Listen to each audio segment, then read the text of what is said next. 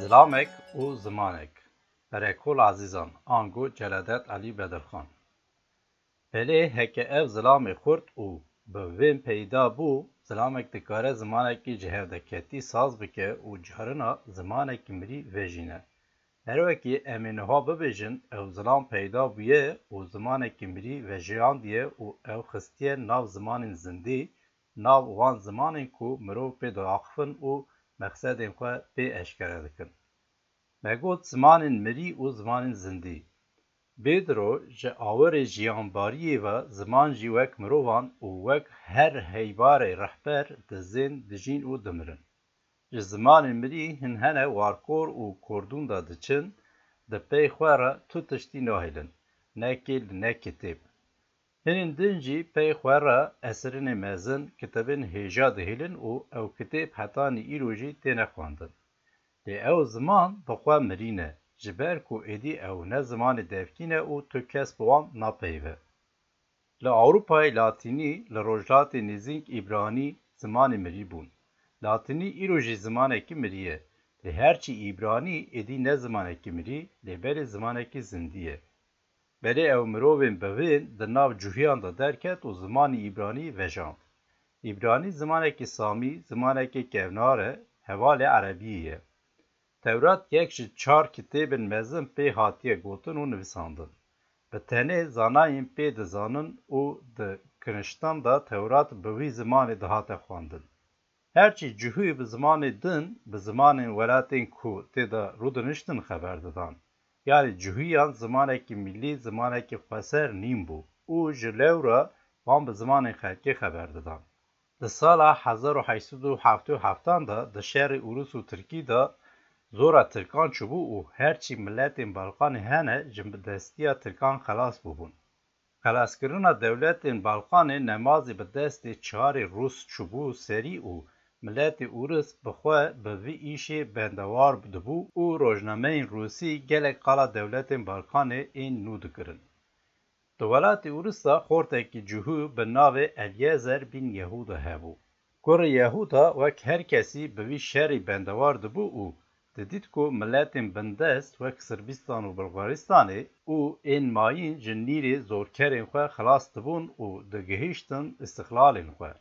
Yehuda bi van bûyeran li miliyeta xwe hişyar dibû û li ber halê miletê xwe diket. Yehûda didît ku halê miletê wî ji halê her miletê din xerabtir e. Cihû ne bi tenê bê welat û bê hikûmet in, lê zimanê wan jî nîne û bi zimanê xelkê xeber didin. Xortê cihû qerara xwe da û di dilê xwe de got, Divêt cihû vegerin welatê pêşiyên xwe, welatê kurên Îsraîl û dîsan divêt ku cihûn jî weke xelkê zimanin hebe û têk te pê biaxivin. Ew ziman ji zimanê pêşiyan zimanî îbranî ye. Yehûda hînî zimanê xwe bû û di sala hezar û heşt sed û heft û heştan de qesta Parîsê, qesta vî bajarê mêvanhevîn kir. Li Parîsê Elyezer bîn Yehûda têkilî cûhîyan Parîsî bû. Elyezer ji alîkî zimanê xwe pêş xwe dibir û ji aliyê din de fikrên xwe ên mîllî belav dikirin. Dê welatiyên wî bi xwe lê radibûn û heya ku digotin ew mirov dîn e. Lê Yehuda guh nedida wan û ji esera xwe a mezin re bi wênekê xurt û mezin û bi serê xwe dixebitî. Yehuda kiribû serê xwe ji miletê xwe ê bê ziman miletekî bi ziman dîn e tê. Yehuda bi xwe hînî zimanê xwe hînî îbraniyî bûbû. Nuhû diviyabû îbraniyî di nav civata miletê xwe de belav bike. Ji bo çandina tovê xwe jê re zeviyekî diviyabû. Di sala hezar û heşt sed û heşt û yek de Elîezer keça mamosteyê xwe ji xwe re anî û berê xwe da Felîstînê. Bi wî awayî jinikek hîmê xanimanekê ketibû destê wî. Zarê wî bidana pey. Yehuda bi rêva di vaporê de dersa jina xwe got û hetanî ku gihîştine erdê Filistînê jina wî hînê çend pirsên îbranî bûbû. Gava pê li erdê pêşîn kirin Yehuda gote jina xwe, Ji nuhû û pê de em ê bi tenê bi îbranî xeber bidin. Îbraniya jinikê gelek hindik bû. Jinikê kir nekir lê mêrî wî ji qerara xwe ve nevegeriya. Ne hewceyê gotinê ye ku zaroyên Yehuda hetanî ku bûne xort ji îbranî pê ve bi tu zimanî ne nizanibûn û ji lewre di nav xelkê de lav dihatin hesêb. Lê bi vî laliyê miletê cihû wek miletê din bû xwediyê zimanek xwediyê zimanekî xweser. Yehuda û xelkê mala wî di ziviriyê de dijîn, lê çi xem, ji fikirinê mezin re fedekarina mezin divêtin. Ji ber ku xelk bi derbekê bîra fikira mezin nabe. Yehuda nanê tisî dixwar, lê gava didît ku xelkê mala wî bi îbranî xeber dida, bawer bikin, xwe bextiyartîrê mirovên dinyayê dihesiband. Dawiyê Yahuda rojnameyeke bi îbranî belav kir û ji xwe re xwendevanan jî peydaw kirin. Bi rêva û di hin dibistanên cuhî de dest bi xwendina îbraniyê jî kirin. Ji milê din Yahuda ferhenga miletê xwe çê dikir û bêjeyên ku di zimanê mirî de nînin ew jî pêk ve dianîn.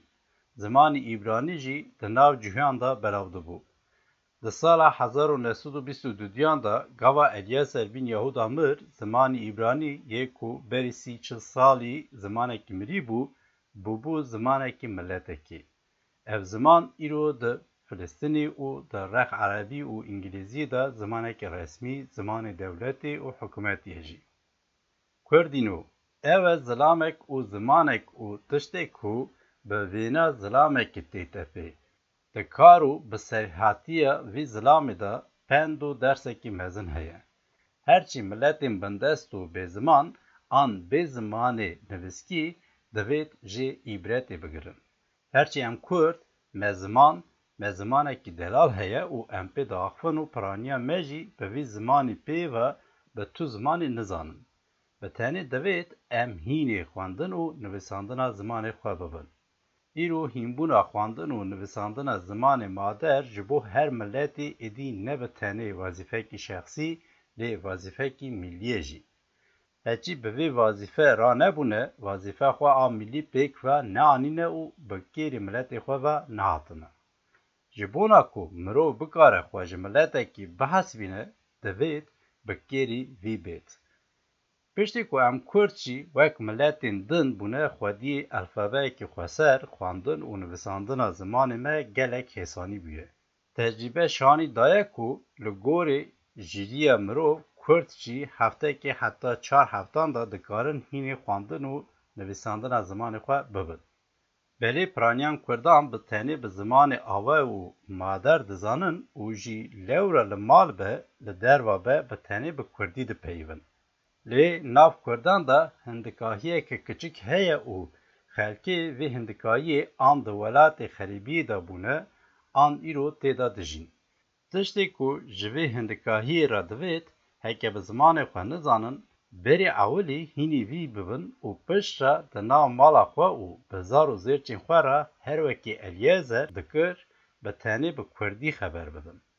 Belê ji wan kurdan re divêt Gava ji derve têne mal her wekî cilên xwe ji xwe dikin û wan bi cilên malê diguherînin, zimanê xwe jî welî biguherînin û bi zimanê kûçî di nav malê de neaxivin û zimanê malê, zimanê mader wek tiştekî miqades hilînin.